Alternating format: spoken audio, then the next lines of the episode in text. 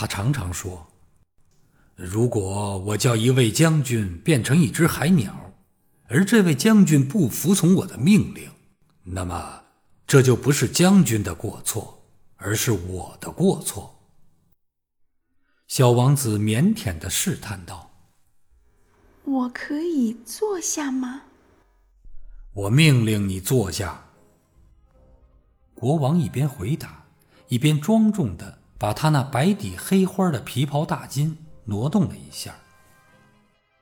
可是小王子感到很奇怪：这么小的行星，国王对什么进行统治呢？他对国王说：“陛下，请原谅，我想问您。”国王急忙抢着回答：“我命令你问我。”陛下。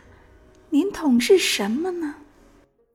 国王非常简单明了的说：“我统治着一切。”一切。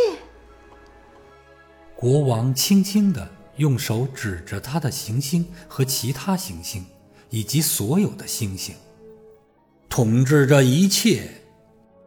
他不仅是一个绝对的君主，而且是整个宇宙的君主。那么。星星都服从您吗？那当然，他们立即就得服从。我是不允许无纪律的。这样的权利使小王子惊叹不已。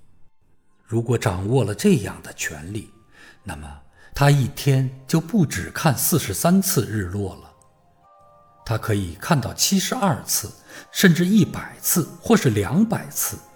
也不必再挪动自己的椅子了。由于他想起了他那被遗弃的小星球，心里有点难过。